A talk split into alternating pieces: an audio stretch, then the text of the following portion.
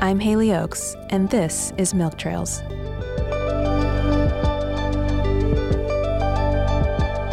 A journey in the out of hospital birth experience. Ruby was one of the lucky ones. It took no effort to get pregnant. She felt great in her pregnancy, and the birth was relatively easy. But the immediate postpartum and weeks thereafter was really when she went into labor, facing the challenges that helped her transform into a mother. Hello. Hi, Ruby. It's Haley. Hi, Haley. How are you? I'm good. How are you? Oh my God.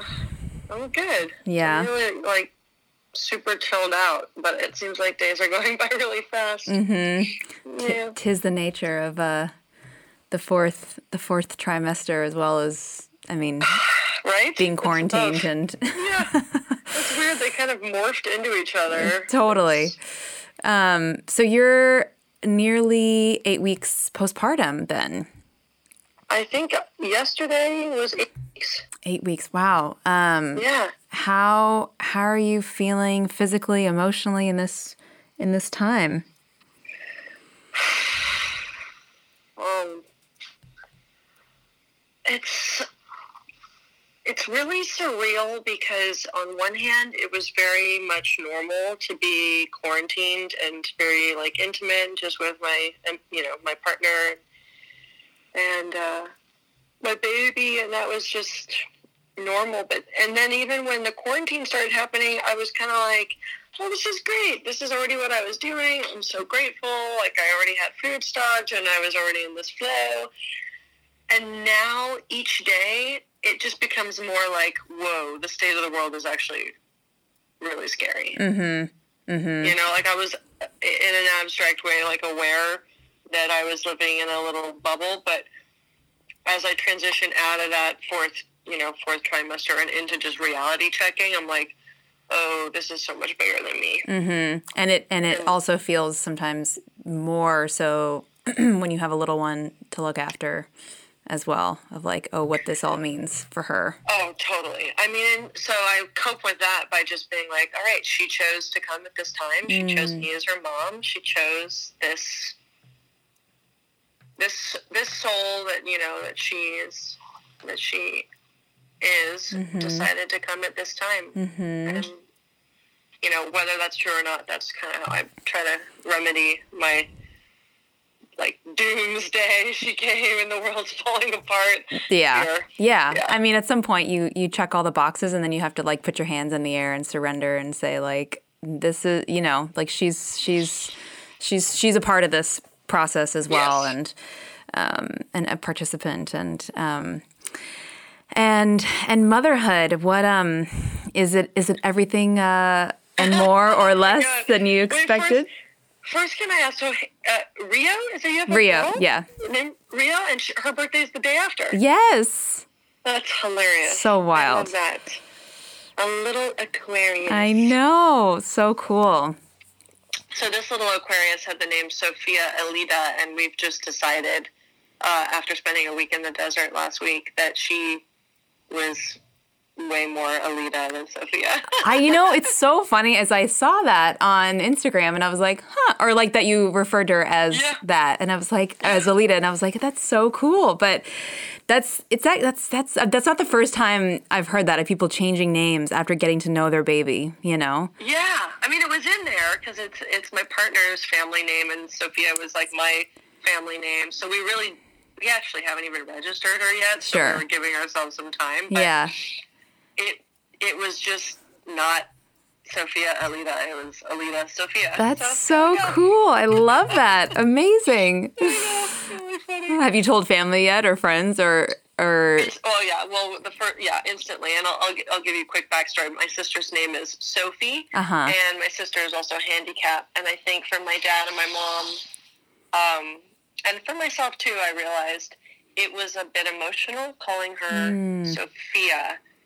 Uh, even though it was more of an homage to her, anyways, I think the direct name itself was was was too much. mm-hmm, mm-hmm. Take- yeah. They were they were absolutely happy with it, and they had been wanting to call her Alita as well. oh, that's so beautiful. Um, so yeah, um, what I just want to kind of jump into what your thoughts were about um, since you're so fresh on the other side um, that you can probably still remember. You know, what were your what were your thoughts prior to giving birth and prior to pregnancy? Um, what did you know about birth and babies? Um, did you have strong beliefs? Did you have um, intentions, expectations, or, or, was it sort of open open ended for you? uh, I didn't know anything. Mm-hmm. uh, truly, really nothing. Um, we got pregnant accidentally, so it wasn't planned. Mm-hmm. So we knew even less about that and about you know, coming together, parenting, our relationship was new. So really, like, it was open. It was an open-ended thing. There was no. The only thing that I think I knew for sure was that I wanted kids or a kid. Like mm. I that that to me clicked when I was probably around 27. Mm-hmm. I had a mm-hmm. really like clear moment when I knew that I wanted to be a mother. Mm. Um, so that conviction was was in me, and then also just knowing that as it as each step came, I'd figure it out as it as it would come. Mm-hmm, mm-hmm. I'm still doing that. So like every step, even of the pregnancy, I was maybe I resisted, or maybe I was just late to get there, but I didn't really like pre-plan too much. Um, I just knew that when the obstacle would present itself, or when the challenge would present itself, or when the next stage would, you know, when I get to the next stage, that I would then I don't know, wing it or trust my intuition or mm-hmm. seek counsel or mm-hmm. or something. And so for the birth itself, because I didn't know anything, all I knew for sure was that I needed to have people that I trusted that knew more about this than me with me. Mm. And that was it. Wow. So there was, was no like f- also there was no like formal preparation for giving birth in the sense of like a class or um, any sort of prep as a couple or individually about like not only like the physiology of labor but but more but also like emotionally what can come up or anything like that. It was sort of like let's just let's just be present to it and work through it in the well, moment. well no we definitely got help towards the end. And mm-hmm. it almost like came really just right in the nick of time. Like everything has seemingly come right in the nick of time. Mm. So the first part of my pregnancy, I was still working and going to school and living my life, and my partner was still living in another country. I mean, I, we weren't even together for wow. a large part of the beginning, and uh, and that was fine. Mm-hmm. And then around five months, I went and visited him in uh, we met together in Amsterdam and spent a month there, and then he came he came here with me. So um, even still, nothing around the pregnancy, but towards the end, I had a doula. Um, I got a doula about eight, uh, 30 weeks in. Mm-hmm. I switched from having had just a doctor to then wanting to do a home birth and then getting a midwife. Mm-hmm. And then when the midwife said, I really suggest that you two take a pregnancy class, we put the word out and we did a brief, not intensive. It was like it was actually a gift from from Britta oh, that we nice. did a three hour session with her, just the two of us. Britta Bushnell is a renowned childbirth educator based here in Los Angeles. She is also the author of Transformed by Birth, an amazing book for expectant parents.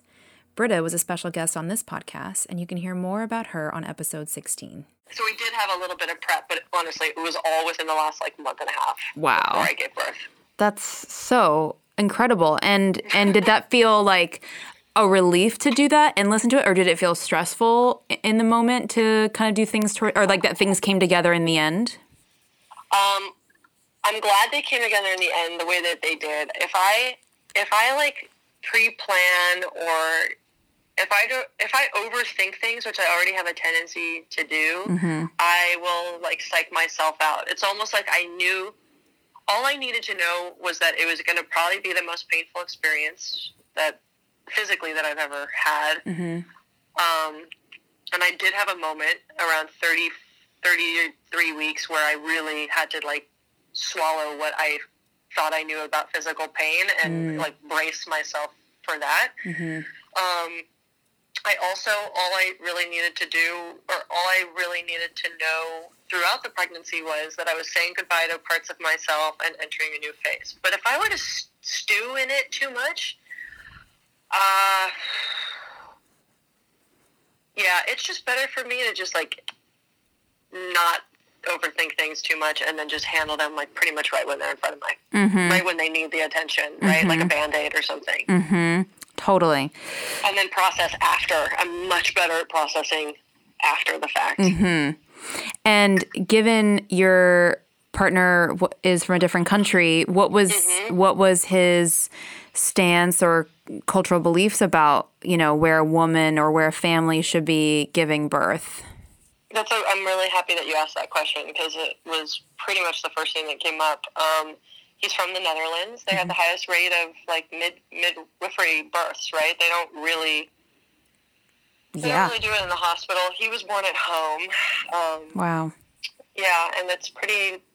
It- It's the norm there to at least have that be the first choice, and then if you have to go to the hospital, you go to the hospital. Wow. Um, I know, right? that's so for lucky.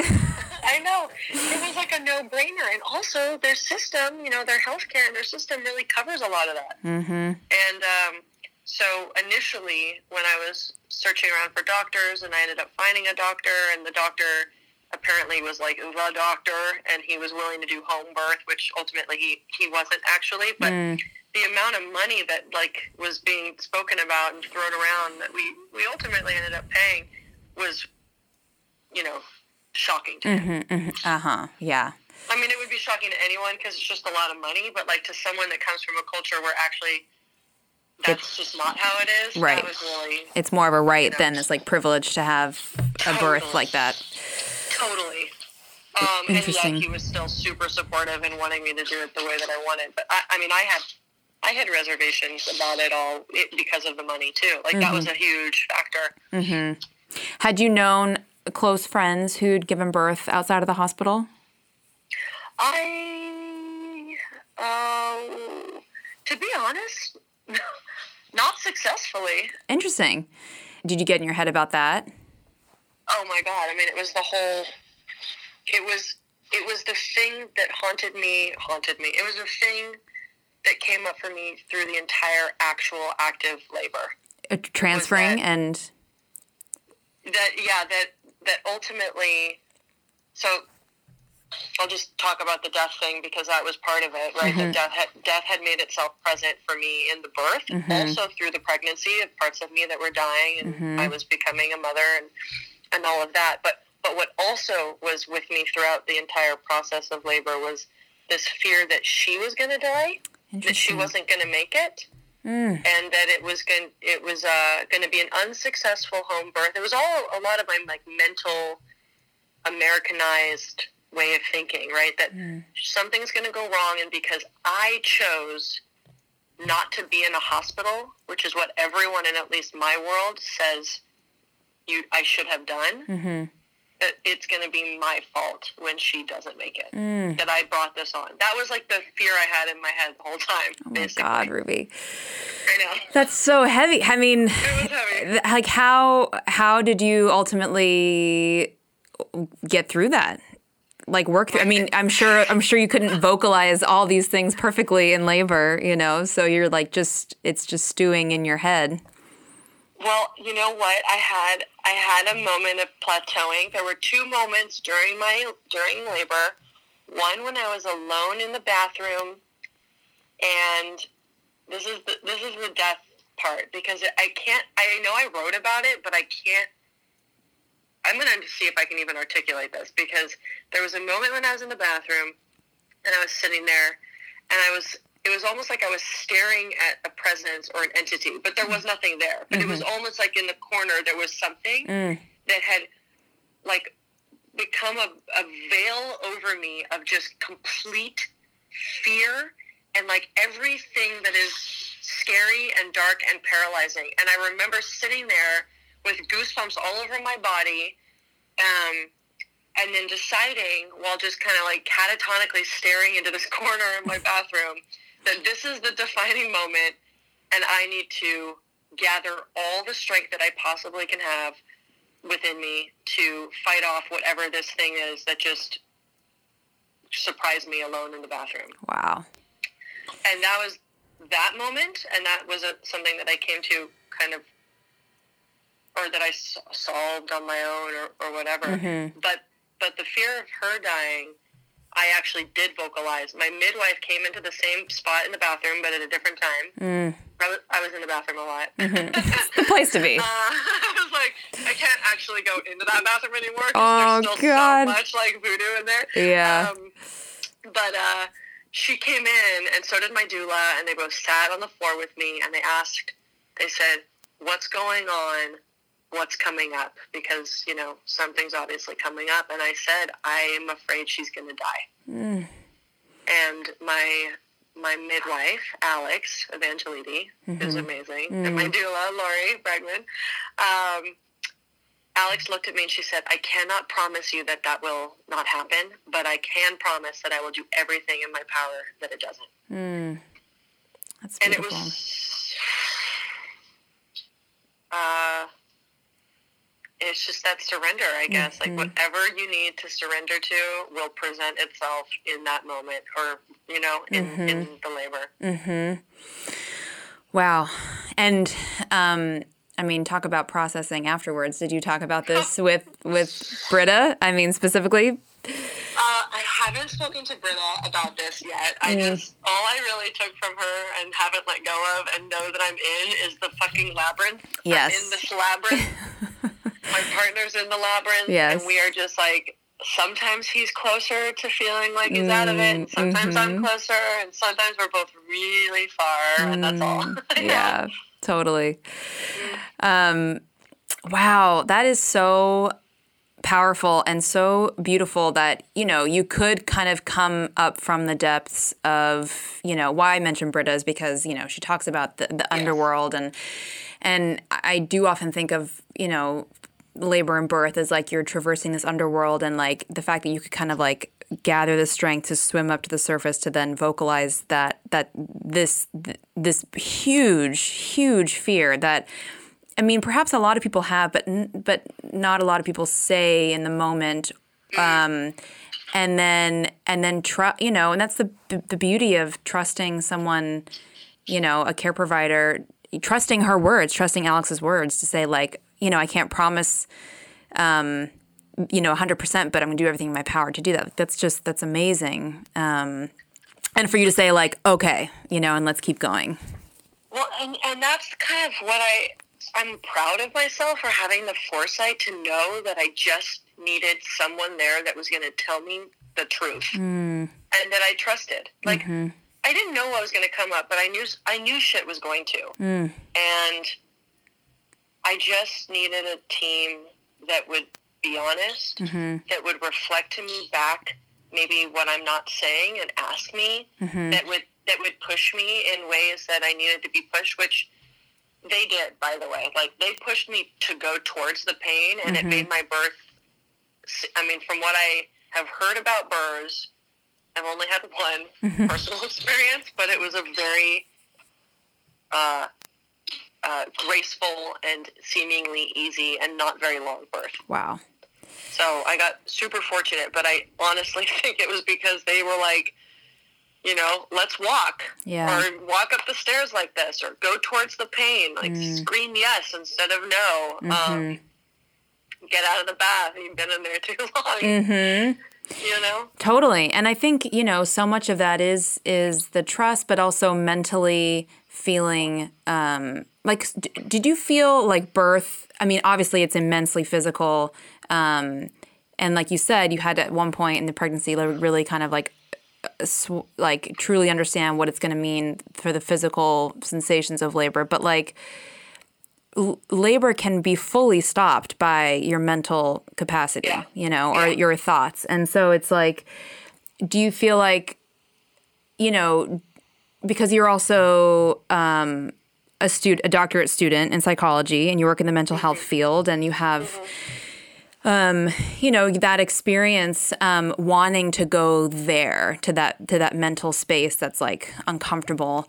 Um, like do you feel like being being comfortable sitting in uncomfortable waters you know helps helps a process like a huge transformative process like this oh yeah Yes, definitely, definitely. Yeah. And actually, like not wanting to control the process and mm-hmm. allowing it to just take me. Mm-hmm. It's part of the reason why I knew that I wanted to be natural, and, mm-hmm. and ultimately knew that I once I knew she was healthy in utero, ultimately wanted to be home. Right. Mm-hmm. That was that was me just knowing that I wanted to feel the whole scope of this process. I wanted whatever was meant to be revealed to be revealed. I wanted it to be I didn't want to control it at mm-hmm, all, and mm-hmm. and I felt kind of cornered when when I ultimately had to make the decision about doing it at a hospital or or at home because of how much I didn't want to control it. Yeah. But, but it was beautiful that I had to actually ask for what I did want. It was the first moment where it was like I had to step into being a mother and mm-hmm. I had to mm-hmm. actually like make a decision mm-hmm. based on my intuition and to trust that. But as far as psychology and like, and I went to the, I'm in the same school that Britta went to. So oh, wow. language, yeah. So we speak really like this, we speak similar languages as far as the underworld and, and going to that place. I, I didn't even have any preconceived ideas of what it would be though. And I still feel, I still feel like I'm in part of it, mm, the mm-hmm. process. Mm-hmm, like mm-hmm. I don't think it leaves right away. Um, oof, I mean, the moments after the week or two after birth, it, in hindsight, and I'm sure even from months months from now, I'd look back at this point and be like, "What? I still didn't know what I was talking about." Mm-hmm. But those two weeks after were brutal as far as looking back and realizing that I was seriously not there. Mm. I was mm. seriously not fully back yet. I was living in some vortex and I don't think it's all blissful. Like I think there's a mis I don't know. I, I didn't have that experience of like enjoy those cozy, cuddly early days with the baby. For me, it was like train wreck. Mm. It was like someone just smashed me across the head, mm-hmm. and I felt like I was drowning, and I was totally not myself, and I felt isolated in my head, mm-hmm. and uh, and I think there were there were moments where my partner had like genuine concern mm-hmm. for my mental health. Mm-hmm.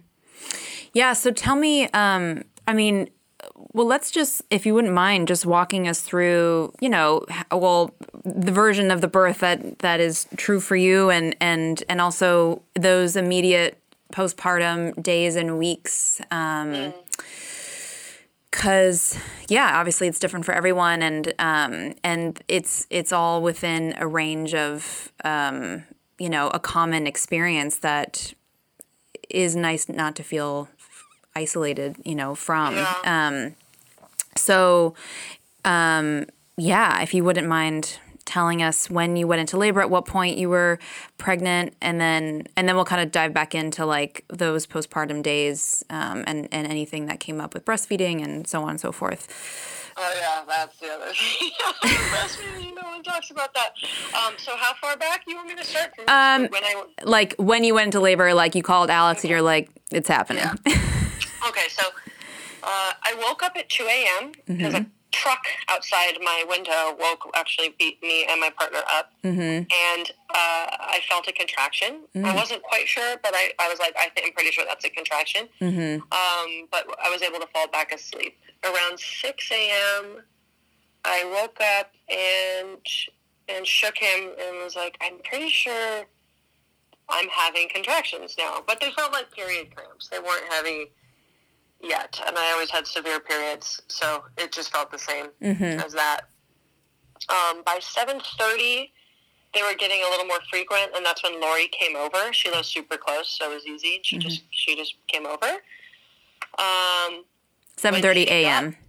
Yes, seven thirty okay. a.m. All of this till seven thirty. So this is the morning, Friday morning, and it started kind of once she got there, I was able to let go a little bit more, and she was able to validate for me that this was actually happening, Mm. right? Like, yes, you are actually going into labor. Mhm.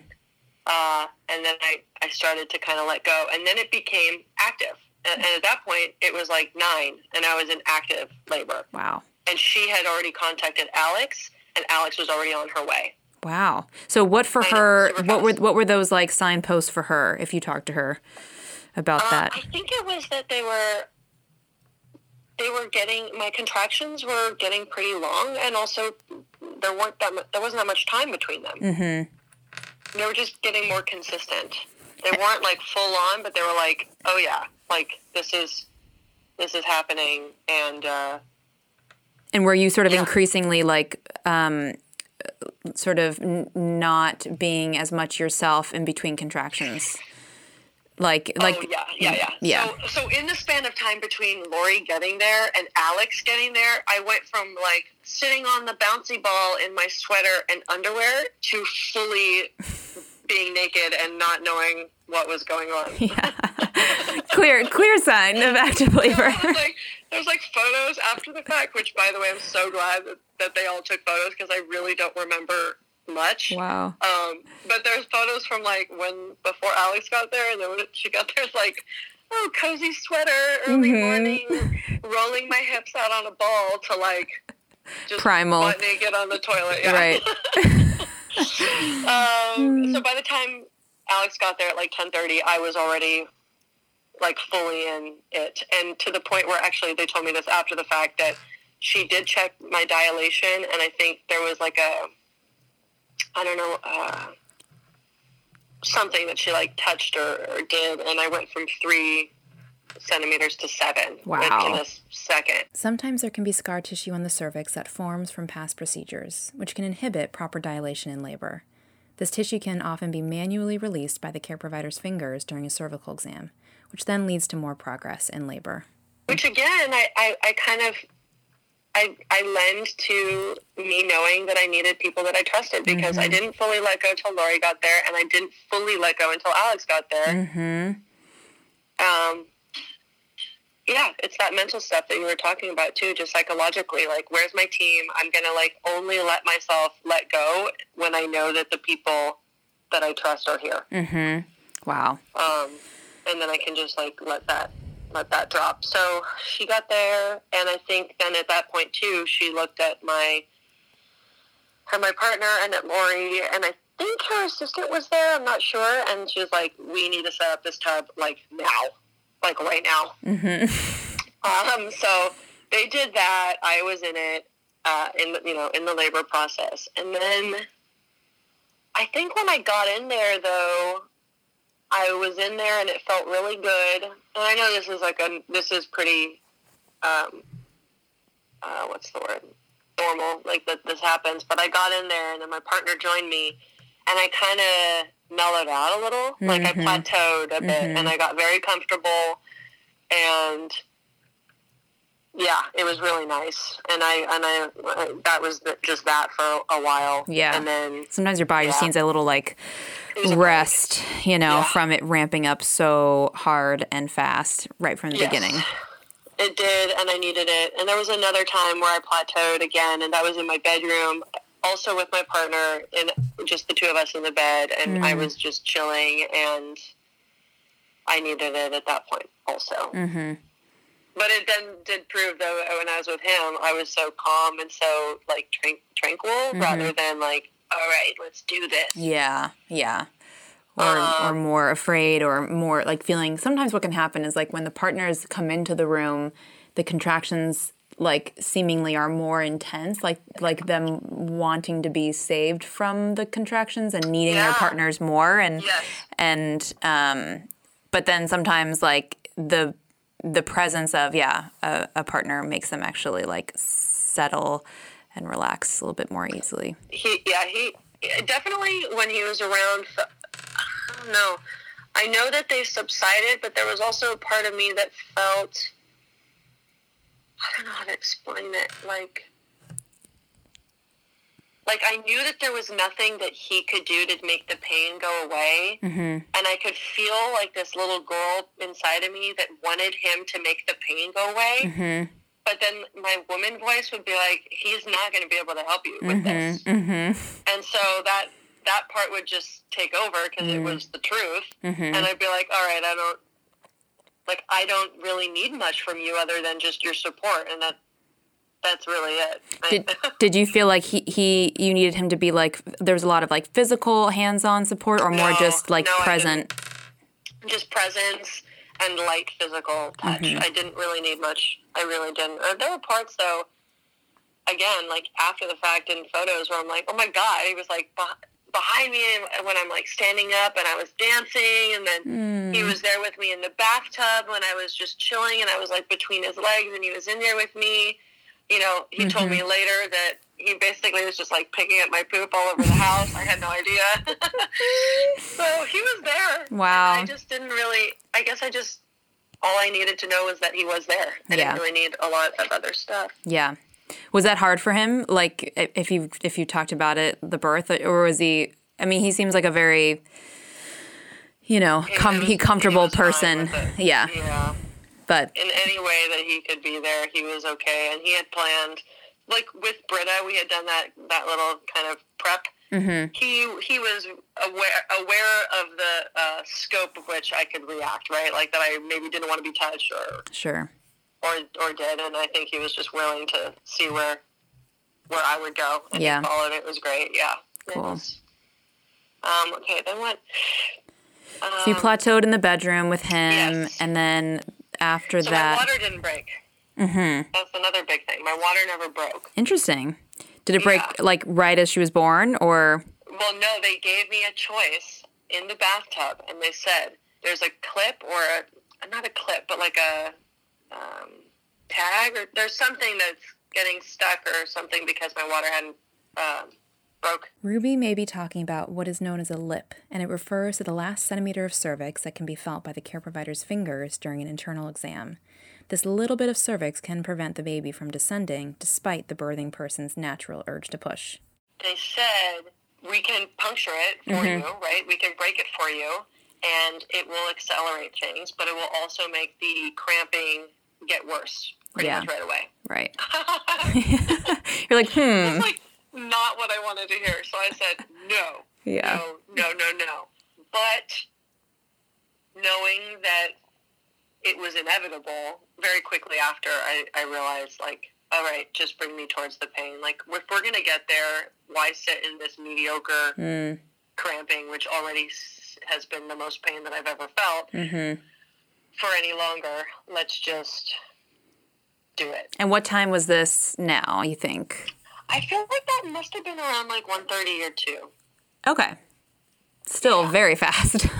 Yeah, yeah. I think at like two, I probably they broke my water. and it was because things were kind of plateauing and you hadn't made change in your cervix, and it was just sort of like, let's just get you over the hurdle. Yeah, I had actually gotten at one point so close that I was really feeling the need to push. Like it was actually already there, Mm-hmm. and then I don't know. Maybe it was because the water was, you know, it was the sack was still in there or something, but it, it wasn't really like going there, and uh, and I just didn't want to be in that much pain anymore. So I said, yes, let's do it. Let's just pop it. Okay. So they did that, which wasn't really painful at all, and it still it got like the cramps were just as bad, to be honest. Oh, that's good. Yeah. I mean, Uh, yeah, I mean to me it was so bad that it just as it got exponential, it was still at the top amount of pain that I had experienced. So it was like each level was just yeah. okay, like it, it, immeasurable to anything else that I've experienced. So it's like okay, um, and then it it got to the point where there was I can't remember if it was before or after, but Alex had me lay on my side on like a peanut ball. Mm-hmm. That was excruciating. Mm-hmm. Uh, both sides for like ten contractions or Yeah. something. Classic, classic midwife move. oh God, you guys. Ah, I know it's the worst, but it gets the job done. That was the worst pain at that point for sure. But I do have like flashes and moments of my partner and Alex and Lori all around me, like stroking me and comforting me and just loving me while I was Mm. while I was in that pain. And that was a moment where I really actually did want to be touched, and that was really nice. Mm. Yeah. Um, and then around three ish, yes, around three, Lori encouraged me to put a robe on and go outside and go for a walk in my garden. I think that it was getting close. They kind of felt it, but that there was like some momentum that had been lost. I'm not really sure, but she said, "Let's let's go for a walk." I said, "Okay." Yeah. So that was another level of pain that I had. Like I now I'm at the next level, which was just brutal. And walking through the contractions was um, another level uh, Mhm. that I hadn't experienced. Also, I want to just point out that I, I live in Topanga Canyon and I live in like a relatively quiet neighborhood, but for whatever reason, it was Friday afternoon, and at that point during that day, it felt as if everybody was outside. Oh my Literally, like everyone in the neighborhood was outside, and like a house that had been for sale for like months, all of a sudden, the people were doing construction. They had bought it. Like there oh were people my there. God. so there was like a lot going on. It was weird to be outside, not in my home, where I had Yeah. just been like in there, kind of in that portal. Um, Did that take you out of things a little bit, or or ultimately you think it helped just moving and being like I- just switching I it think up? it took me out, but it helped. yeah.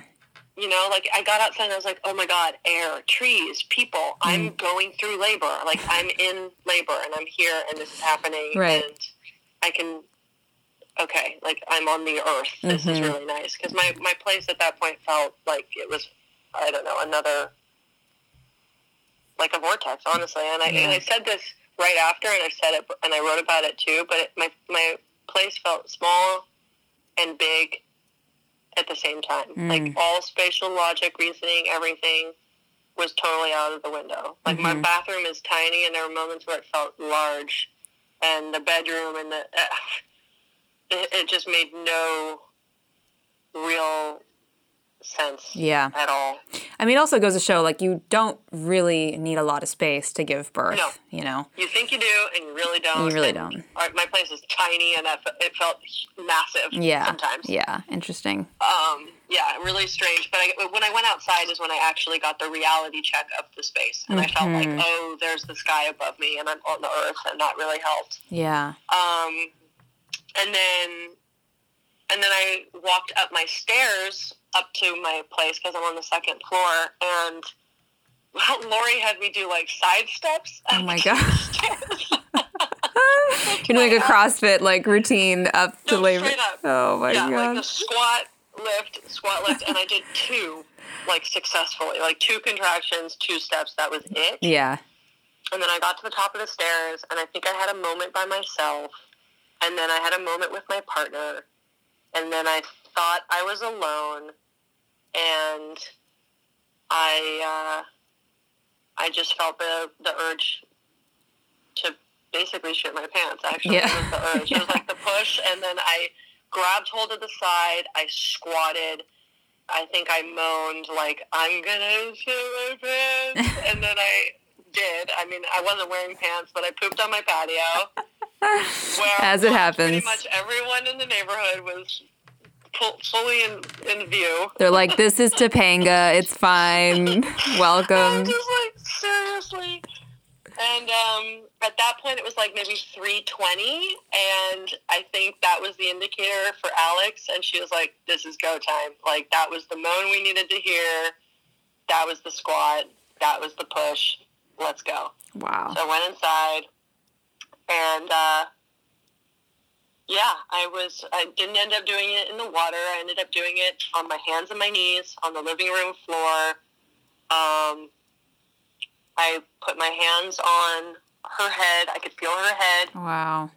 Uh, there was a moment that was kind of scary, even though I wasn't like fully in fear of it because it was just so in the moment. But uh, Alex looked at me, and she had pretty much been like not the not the like first line of people when something would come up. It would pretty much go like Lori and Cornelis, that's my partner, and then if it was really intense, or something needed to be addressed, like when I told her that I was afraid she was going to die, like that's when Alex would really like step in. Yeah. And uh, at this point, Alex stepped in and she said, "Okay, what is going to happen right now is I'm going to need you to push because she her head is being co- uh, constricted. Mm-hmm. We don't have much time." Mm-hmm. That was all I heard was we don't have much time. Which I'm sure, Um, like then, like the fears of like, ish, you know, Totally. her gonna make it Totally. all Well, came. it was everything that was my fear the whole time coming to a head. Something is going wrong. There isn't enough time Hmm. or something, right? Like it, th- this was the moment, and uh, they put an os- oxygen mask on me. Mm. Lori was in front of me. My partner was in front of me. I was on the floor. There's not a, a lot of time. Push. So I pushed.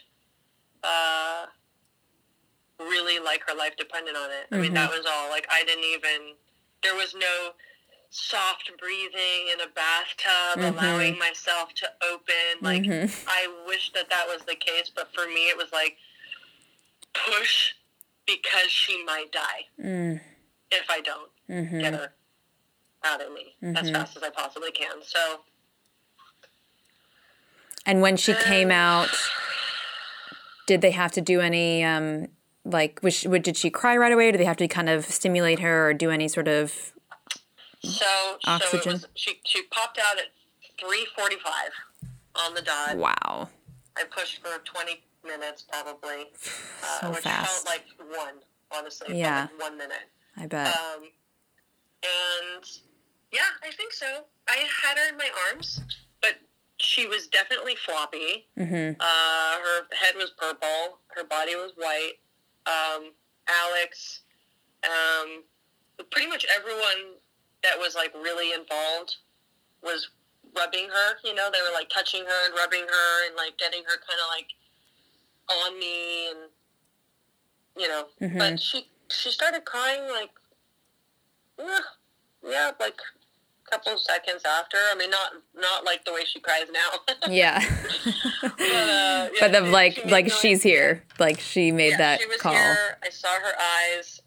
My first reaction was not. I mean, it was pure, like joy and uh, just amazement that that had happened that moment. But it was also like, is she okay? Is this normal? Is Yeah. this how she's supposed to look? mm-hmm. Um, that's the other thing. I asked all day. The question I asked the most was, "Is this normal?" Mm. Like, I just wanted to know, like, is what's happening normal, mm-hmm, or Mhm. or something wrong? I just kept thinking like something was going to go wrong. So Mm. I asked if this was like, is she, is she okay? Is she okay? And they were like, yeah, yeah, yeah. So Mm. Yeah, it's almost like you're almost waiting for the other shoe to drop, and and or Yeah. like, yeah, like it can't just I be just wasn't even sure. Like, sure. do babies come out looking like that? Like, Yeah. do they come out feeling this floppy? Yeah. Um, do they come out with full heads of hair? My baby has a full head of hair. It's so weird. you know, nothing. Yeah. I knew nothing. Yeah. I'm like, dude, are their eyes supposed to be open? Is this stuff that's on her normal? Is she Mhm. supposed to be this way? Like, Mm-hmm. I, And again, you have a team that you can trust their answers. You know, in the moment when you when you have them. Um, and and some people, you know, like to know everything under the sun, you know, beforehand, so that they have nothing to potentially ask in the no, I moment. don't- I, do not want to trip about anything that could potentially happen. I'd rather just worry about it if it happens, Right. And have people there that know how to handle it. Right. Totally. And that's also just like, yeah, you know yourself enough to know that like that's an option, you know, that's an option. Yeah, it's almost like I had to shelter myself beforehand because the Mm-hmm. truth is there are so many stories out there that I could have glommed onto that would have caused more fear. Mm-hmm.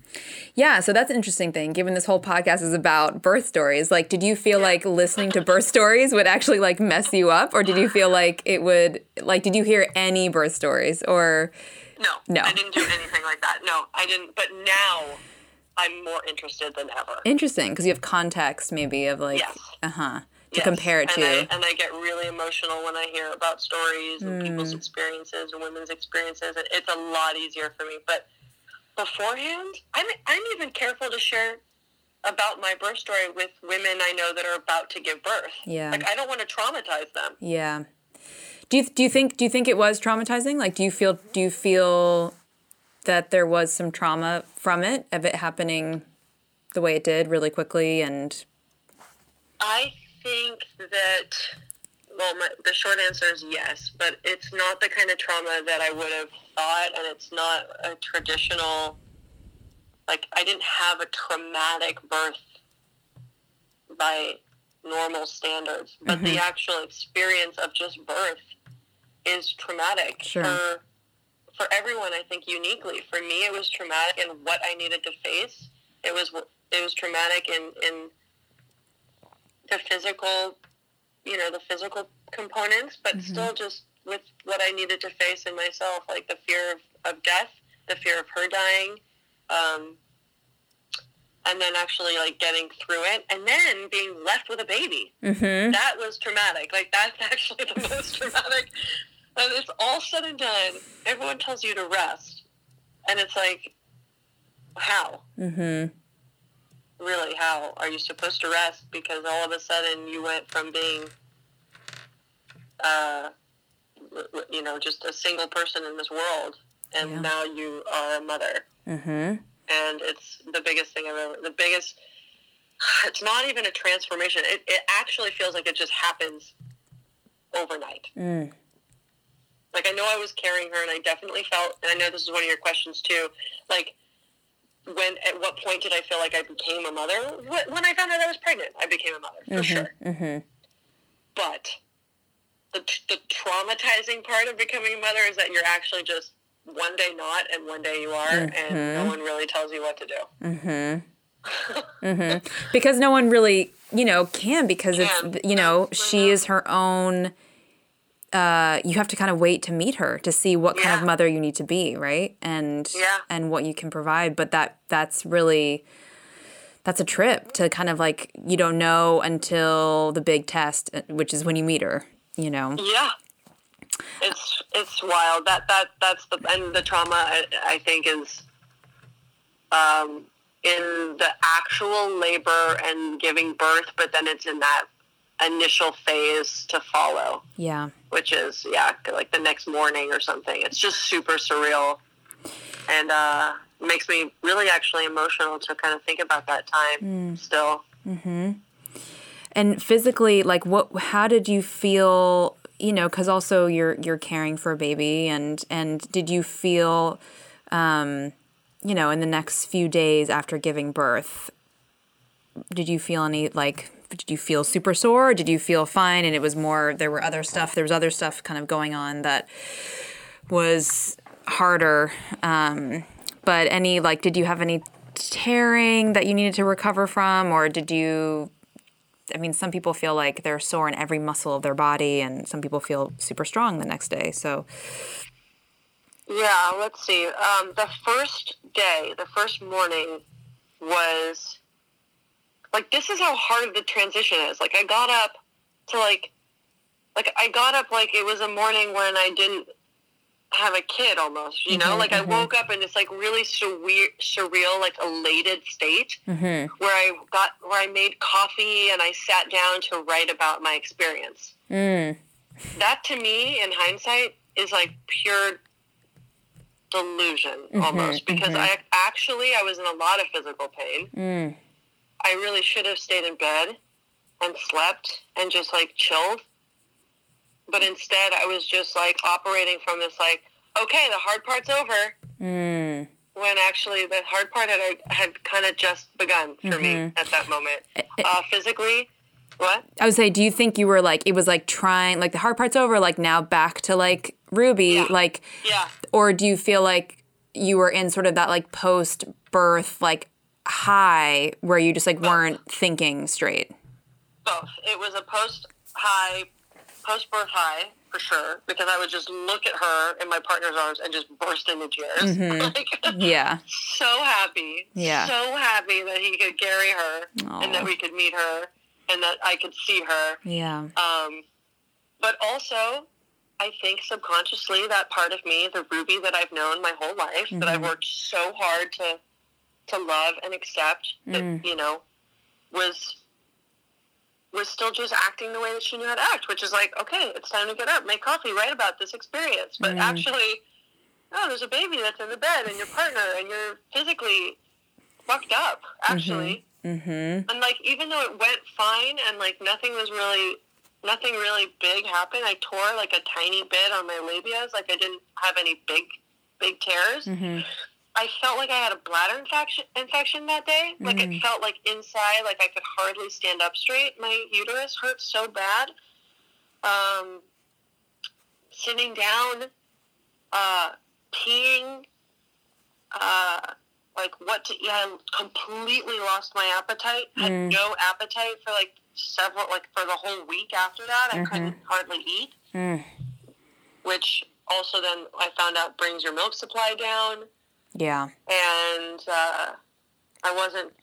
I was even though she was crying all the time when she wasn't on my on my nipple. She was on my nipple mo- most of the time, which I thought was totally abnormal for how frequently she was on on me, Mm-hmm. and still wasn't getting milk. That Mhm. was that was like.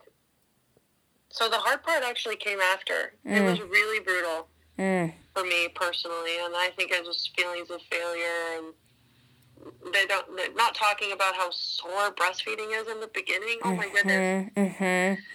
Because so much of it is like it shouldn't hurt if it's if it's right, and That's right. And then they latch and then that's it. And it's just like la di da, hippie hippie chick breastfeeding. Right. Easy. right, like not easy. yeah, all. yeah. I mean, even down sometimes a couple months down the road, it's like there may be times in which like yeah, your toes curl, still- you know, Yeah. with latching. Yeah, exactly. I'm still dealing with a lot of breastfeeding things. It's gotten significantly better, but it took a lot of work. It took mm-hmm. no work to get pregnant. It took no work while I was pregnant. The birth was pretty easy. And then the last two months, I've been working my ass off to get her to drink my milk from my boob and also make enough milk to do that. Yeah. It's and this is something that you know Britta again. I mean, a lot of a lot of birth workers talk about, but she talks about as well. Is like there's a you know there's always a test somewhere in the whole uh, process of becoming a parent, whether it's fertility issues or conception or pregnancy, birth, postpartum breastfeeding, but like but you don't get to pick which one you get, you know. And so anytime a client of mine says, you know, oh, like this pregnancy's been so great and like I'm sure the birth will also go well. And and usually that's the case, but but in the back of my head I'm always like, but you th- something will come up for you, you know, like you you you you can't and and probably there's a reason that you don't really go unscathed you know like you have to um, you do have to uh, transform in even in the like physical sense of like whether it's you know your tissues actually opening up to let this person out or your nipples like getting damaged and that now like you are the scars of a of stretch you know stretch marks or whatever it may be. But you know there's a there is a um like a battle wound that is you know that happens Totally. from going through something and and for you this was yeah This was it. this was it Sure, and it's still. I mean, talk about the battle wounds. Like it, it, it was physical with the with the breastfeeding in the beginning, and even now, two months later, I still get rejected by her like Mm. frequently, and that's just like physical battle wound, ego ego battle Mhm. like, over and over, my worst nightmare ever. It's just nope. I don't want this thing that you've been working so hard to provide me. Mm. so yeah and so i mean how do you like how what what was your self-care like during all that time because i mean Yeah. yeah Um, man, I. It was just the self care. Okay, well, that, what I was diligent about doing is tending to the tears. Though they were small, I didn't. You know, the concern was that they would heal together, and that would be like two horizontal labia tears healing together, which would just like block off my entire opening. Mhm. So I tended to that pretty rigorously and daily, um, and had some personal and intimate moments with a mirror, just kind of like looking at myself and my body, and like looking at her and, and, and what she was able to, you know, do and open into, you know, bringing life. So that was that was my self care. Um, I would have, I think I would have ate a lot of the like nourishing foods and broths and things that I had planned for, but my appetite, um, just dropped and my kind of, I don't know if it was depression or if it was, I don't know what it was. I guess looking back, it just seems like it was total insanity, but, um,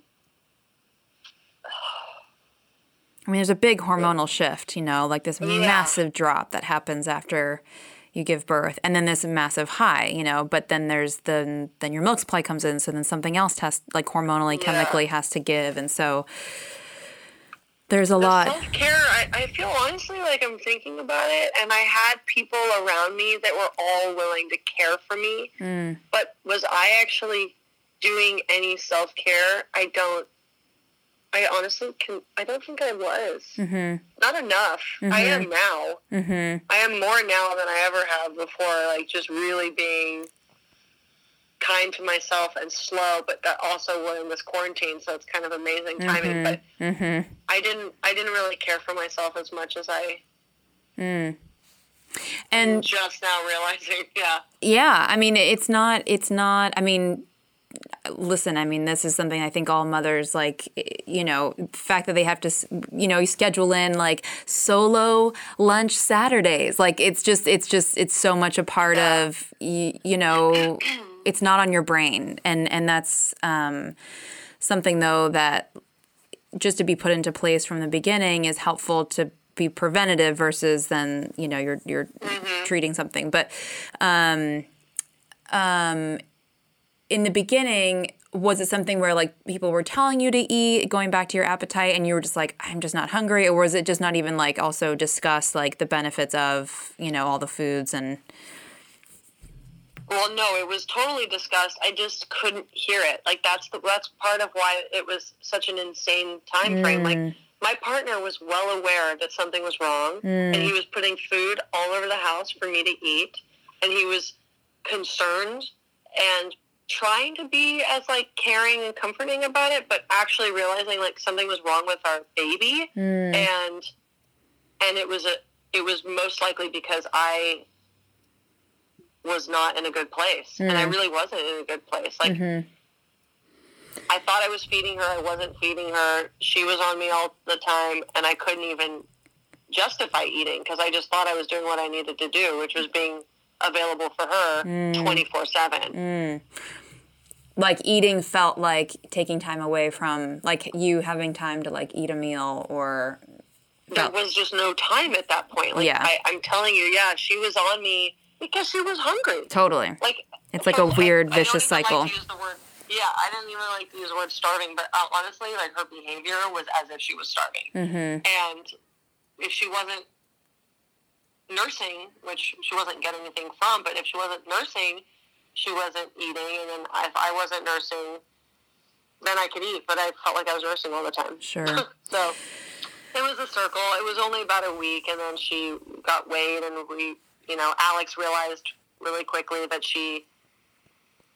Well, take a step back. My my boyfriend ended up calling everyone to come and basically intervene on me. Mm-hmm. Because Mm-hmm. if I wasn't going to hear it from him, which honestly I was not able to hear him, I was Mhm. not able to hear him. I would freak out. Um, I had to hear it from someone else. So Mm. Alex came over, and uh, you know he had spoke to his parents, and they had spoke to my parents, and then everybody was kind of like on deck to be uh, of service to me in a way, I guess that I was really not to myself. Mm-hmm. Wow, that's amazing. That I'm that really lucky. you're so lucky. I mean, it takes a lot of guts for a partner just to Yes. see that because they're also in a whole vortex. You know, I mean, to be objective like that. Um, and to feel yeah confident and and knowing that like ultimately you know this is what you want is is help even if you're not saying that it is in the moment you know I give him major props for navigating that time, knowing that he was also going through what he was going through. Mm-hmm. And for sure, he had fear about what was going on with his daughter, who looked like she was unhappy. Mm. And then, you know, a partner who couldn't hear him. Mm-hmm. Uh, he did exactly what he should have done, which is he called other people. Mm. Amazing. Yeah.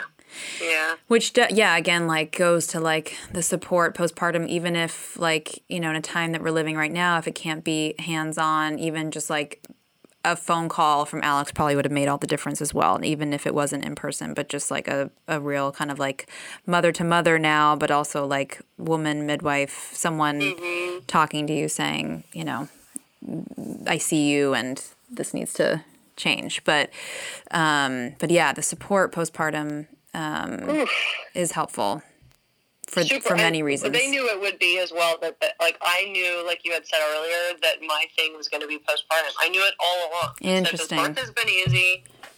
This this has been such a like my pregnancy was amazing. I loved being pregnant. I was able to carry myself. I felt great. I didn't have any sickness. It was awesome. Wow.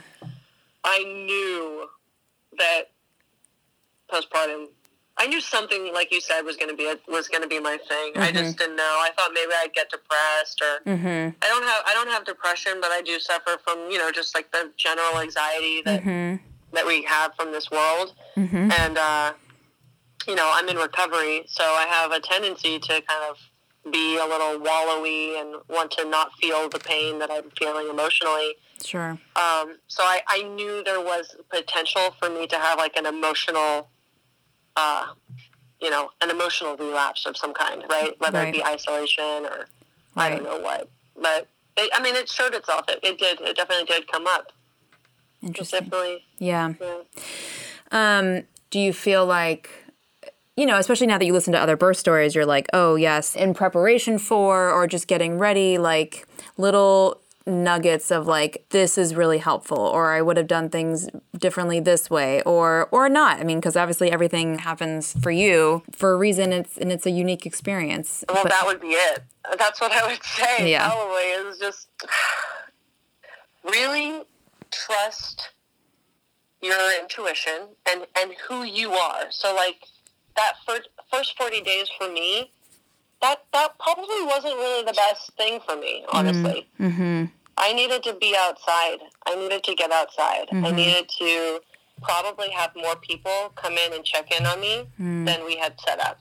Mm-hmm. Right? Um, in our family dynamic, um, there was food available, but I I tend to be the better cook. I'll just put it that way. and it would have been, you know, if we had had the meal train set up where it was like more meals and people coming, and I, I think that that and that's just for me personal. For mm-hmm. some, it probably works great. You know, maybe mm-hmm. they have other busier lives, lots of kids, and they really need those first forty days to just fucking chill. Mm-hmm. And that's exactly what they need. For me, it was too isolating. Mm-hmm. Actually, mm-hmm. it was too isolating, and uh, yeah, that's that wasn't good for me. I, yeah. didn't, I didn't realize, and that's something. So what I would say is really know know yourself. Just know yourself as best as you possibly can, and uh, don't really listen to any of the hypey stuff. Mm-hmm. Um, because there's always some opinion. Yeah. there. Uh, and then go towards the pain in the mm. birth. That was the biggest one. Like really, mm. just go towards it. Cool. Amazing. Yeah. Well, thank you so much, Ruby. this has been so amazing and oh, insightful and, and just inspiring. So, thank you. I'm really happy that you asked me. It was an honor. Thanks for listening to Milk Trails. I'm your host and midwife, Haley Oaks. Be sure to visit midwifemilktrails.tumblr.com to access the show's notes, view photographs, or leave your comments. Stay tuned about new episodes by subscribing to the podcast on iTunes and tell all your pregnant friends about it. We'll catch you next time.